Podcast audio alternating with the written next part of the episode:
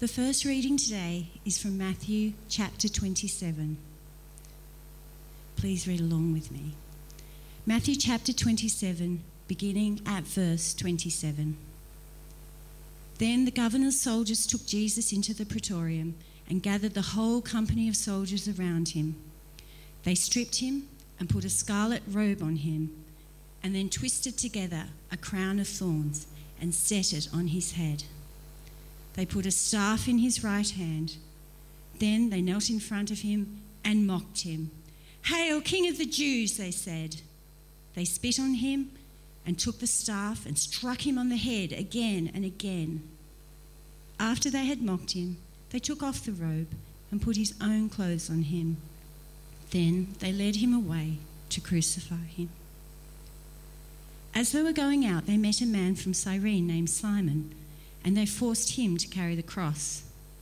They came to a place called Golgotha, which means place of the skull. There they offered Jesus wine to drink, mixed with gall. But after tasting it, he refused to drink it.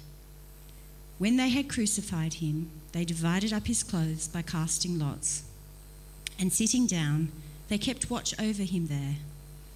Above his head, they placed the written charge against him This is Jesus, the King of the Jews. Two rebels were crucified with him, one on his right and one on his left. Those who passed by hurled insults at him, shaking their heads and saying, You who are going to destroy the temple and build it in three days, save yourself. Come down from the cross if you are the Son of God. In the same way, the chief priests, the teachers of the law, and the elders mocked him. He saved others, they said, but he can't save himself. He's the King of Israel. Let him come down now from the cross and we will believe in him. He trusts God. Let God rescue him now if he wants him, for he said, I am the Son of God. In the same way, the rebels who were crucified with him also heaped insults on him. From noon until three in the afternoon, darkness came over all the land. About three in the afternoon, Jesus cried out in a loud voice, Eli, Eli, lama sabachthani, which means, My God, my God, why have you forsaken me? When some of those standing there heard this, they said, He's calling Elijah. Immediately, one of them ran and got a sponge. He filled it with wine vinegar, put it on a staff, and offered it to Jesus to drink. The rest said, Now leave him alone. Let's see if Elijah comes to save him. And when Jesus had cried out again in a loud voice, he gave up his spirit. At that moment, the curtain of the temple was torn in two from top to bottom. The earth shook, rocks split, and the tombs broke open. The bodies of many holy people who had died were raised to life. They came out of the tombs after Jesus' resurrection and went into the holy city and appeared to many people. When the centurion and those who were guarding Jesus saw the earthquake and all that had happened, they were terrified and exclaimed, Surely he was the Son of God. The second reading is from Psalm 22. Psalm 22, beginning at verse 1. My God, my God, why have you forsaken me? Why are you so far from saving me, so far from my cries of anguish? My God, I cry out by day, but you do not answer, by night, but I find no rest. Yet you are enthroned as the Holy One. You are the one Israel praises. In you our ancestors put their trust. They trusted you and you delivered them. To you they cried out and were saved. In you they trusted and were not put to shame. But I am a worm and not a man, scorned by everyone, despised by the people. All who see me mock me. They hurl insults, shaking their heads. He trusts in the Lord, they say. Let the Lord rescue him. Let him deliver him, since he delights in him. Yet you brought me out of the womb. You made me trust in you, even at my mother's breast. From birth I was cast on you. From my mother's womb, you have been my God. Do not be far from me, for my trouble is near and there is no one to help. Many bulls surround me, strong bulls of Bashan encircle me, roaring lions that tear their prey open against, they open their mouths wide against me. I am poured out like water, and all of my bones are out of joint. My heart has turned to wax, it is melted within me. My mouth is dried up like a potsherd, and my tongue sticks out to the roof of my mouth. You lay me in the dust of death. Dogs surround me, a pack of villains encircles me. They pierce my hands and feet. All my bones are on display. People stare and gloat over me. They divide my clothes among them and cast lots for my garment. But you, Lord, do not be far from me. You are my strength. Come quickly to help me. Yet you brought me out of the womb. You made me trust in you, even at my mother's breast. From birth I was cast on you. From my mother's womb you have been my God. This is the word of the Lord. Thanks be to God.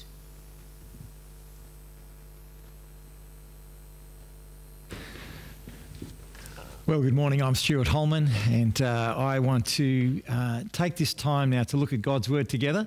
Please open your Bibles uh, at Matthew 27. That was the first of those two passages that were read to us. As you're turning to Matthew 27, let me pray, asking that God would be the one who speaks with us this morning. God and Father, we pray that you, by your Spirit, would take your word to each of our hearts. Help us afresh grasp this message of the sacrifice of your Son and our great redemption that follows. Thank you in Jesus' name. Amen. Well, it's great to be together today on this Good Friday morning. Thanks for joining us. Uh, this is a day of the year when we especially reflect on the death of Jesus Christ. Together, we've set aside this time to ponder the weight and the significance of this historical event that Jesus of Nazareth was crucified on or about the 14th of Nisan, the traditional first month of the Jewish calendar, that's not disputed by any serious historian, whether they're Christian or not. We have excellent evidence outside the Bible, as well as the eyewitness uh, events included in the Bible.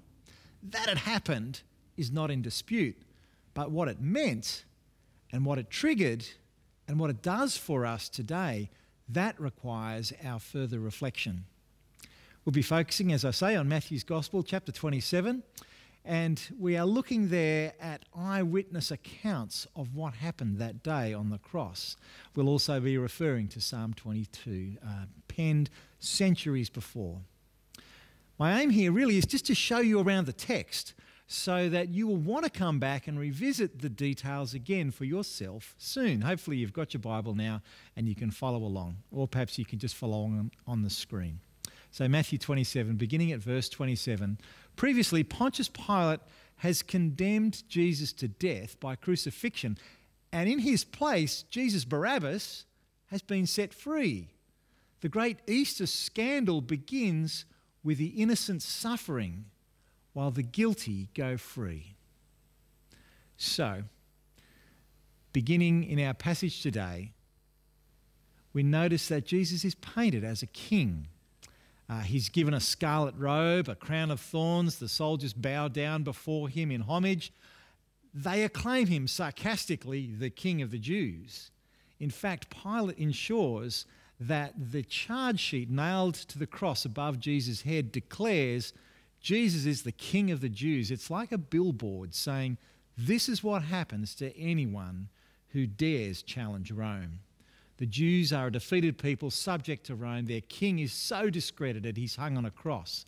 Even the two rebels alongside him paint Jesus as a king. He's the king of Israel. Let him come down from the cross. And there's more too to the identity of Jesus. Notice the title Son of God. Two rebels, as well as the Jewish leaders, refer to him as such, even though they're really just referring to his claim. Normally, we think of that as, uh, you know, Son of God, meaning, you know, you're divine. But in first century Judaism, this was a really a royal claim, a claim to be king. All the descendants of King David, all the kings of Israel were viewed as sons of God. Solomon was adopted as God's son. 2 Samuel 7. Uh, Psalm 2 is built around exactly the same idea. Son of God means Messiah king, but now not just any king, the promised Messiah king, the one to deliver Israel from Rome and to rule God's kingdom forever. And here he is, nailed to a cross, soon to die. Matthew's account is brutally detailed, isn't it? He's spat upon, he's stripped bare, he's hit, he's battered, he's mocked. The King of Israel, the Son of God, has become a joke, a defenseless, abused joke. And that's the key that it is the Son of God subjected to this execution. That unlocks everything else in this Easter scandal. And so Matthew's gospel is heavily layered with irony. All the abuse is meant to discredit Jesus but it turns out in Jesus' resurrection, all of these taunts are shown to be true. God's temple has been destroyed and rebuilt in three days in Jesus' body. Jesus truly is the Son of God, verse 40.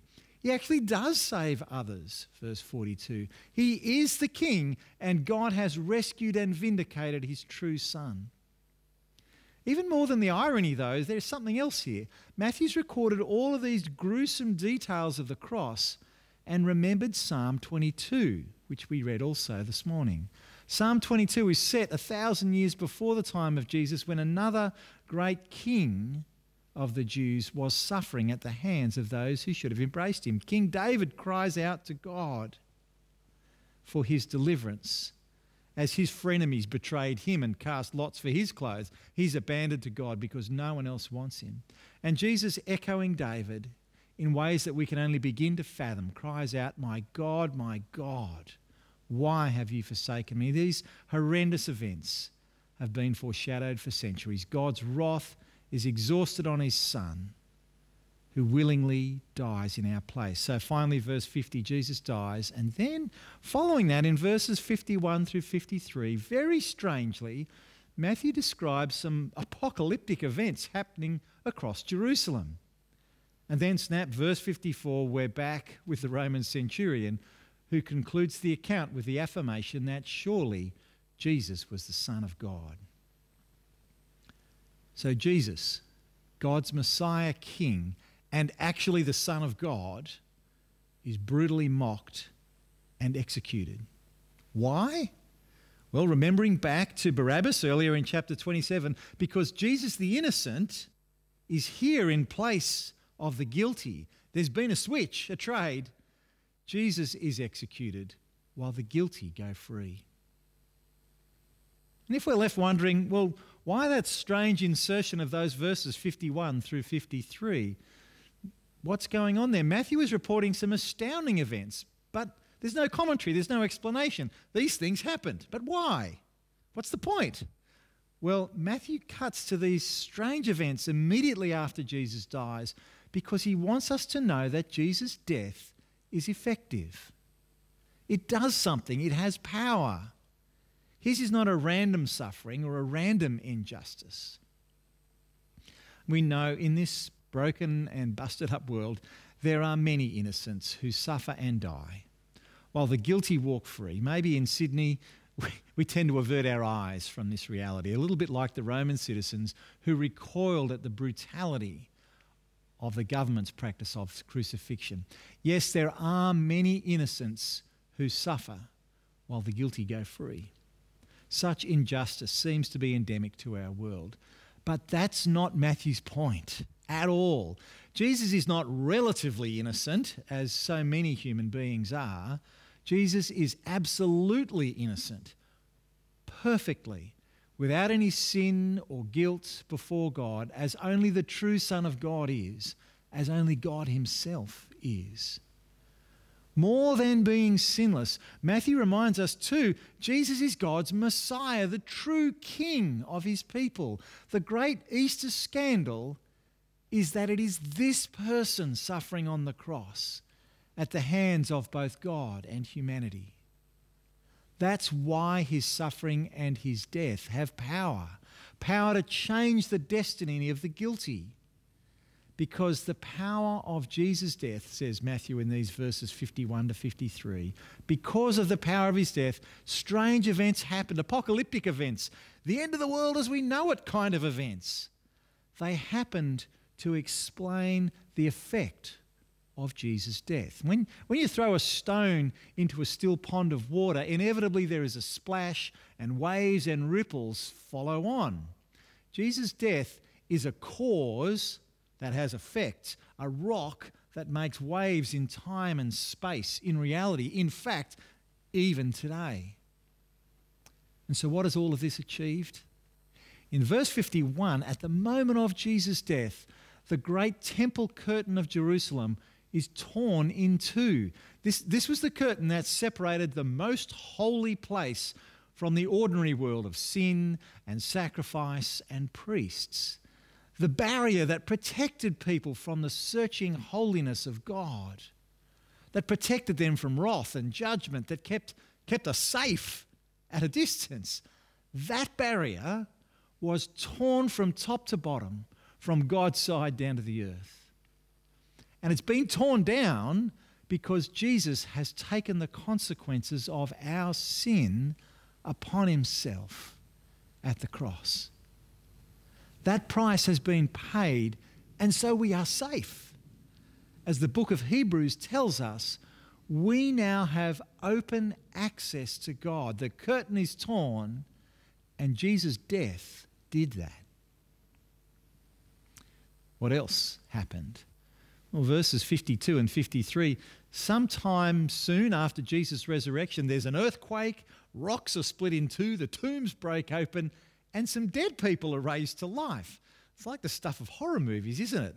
Except that they're, they're not the evil dead, they're the righteous dead who are seen. The holy people go into the holy city, Jerusalem. And presumably they're wandering around and they're visible to everybody. They are a sign and if God wanted to grab my attention, I think that would probably do it. But what does the sign mean? God is saying that with Jesus' death, death itself is broken open. There is a way through it, a life beyond. This sign means Jesus' resurrection from the dead promises the resurrection of all who have been forgiven their sins. These strange events in verses 51 through 53 tell us the whole world has changed.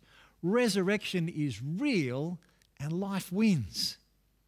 I, I, by the way, I have no idea what happened next to those resurrected people who were roaming the streets of Jerusalem in those days after Jesus' resurrection. Their purpose was to be a sign, uh, an explanatory miracle I'm guessing theirs was a temporary resurrection. Presumably, afterwards they returned to their tombs to wait the final resurrection. What is absolutely clear here, however, is that these signs are recorded by Matthew right after Jesus' death to tell us what it has achieved, what it's actually done. That's the rock thrown into the water, and now the waves and the ripples are rolling and radiating outwards from that. The whole world order changed that day. Everything's different. The ripples in space and time roll on even to today, such that our lives are changed too. Our destiny is changed because of the death of Jesus. We can have open access to God. The temple curtain is torn. Death is busted right open, and Jesus' resurrection paves the way for our resurrection. And I'm wondering on this day whether you would like to be included in that arrangement. This whole world has changed, but are you part of that change? The reason that Jesus willingly embraced his death is so that we too would be included in his resurrection. You see, only the death of a perfectly innocent Messiah King would ever be sufficient to pay for the sins of the whole world. Only God's Son could exhaust the full extent of God's rightful fury at our sin. The great Easter scandal is that Jesus thought so much of you and I that he went through it all for us. To be spiritually included with Jesus in his death, so that we're also included in his resurrection, we simply need to ask. The powerful waves resulting from that scandalous Friday execution still have the effect of setting free the dead. Jesus rules now over life and death, so we ask him, Jesus, when you take up your kingly rule, please remember me.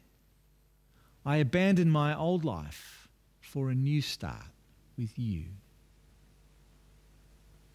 Good Friday reveals a scandal of infinite proportions. God's Son, our King, suffers for the sin of the world. His death is effective such that it changes everything. Because the innocent suffered, the guilty walk free into eternal life. Will you please pray with me? Our great God and Father, thank you for your kindness and your mercy to us. Thank you that your Son, our King, died in our place. And thank you that his willing obedience has power, that it changes things. In fact, it has changed our destiny forever. Please include us in your kingdom. Thank you in Jesus' name. Amen.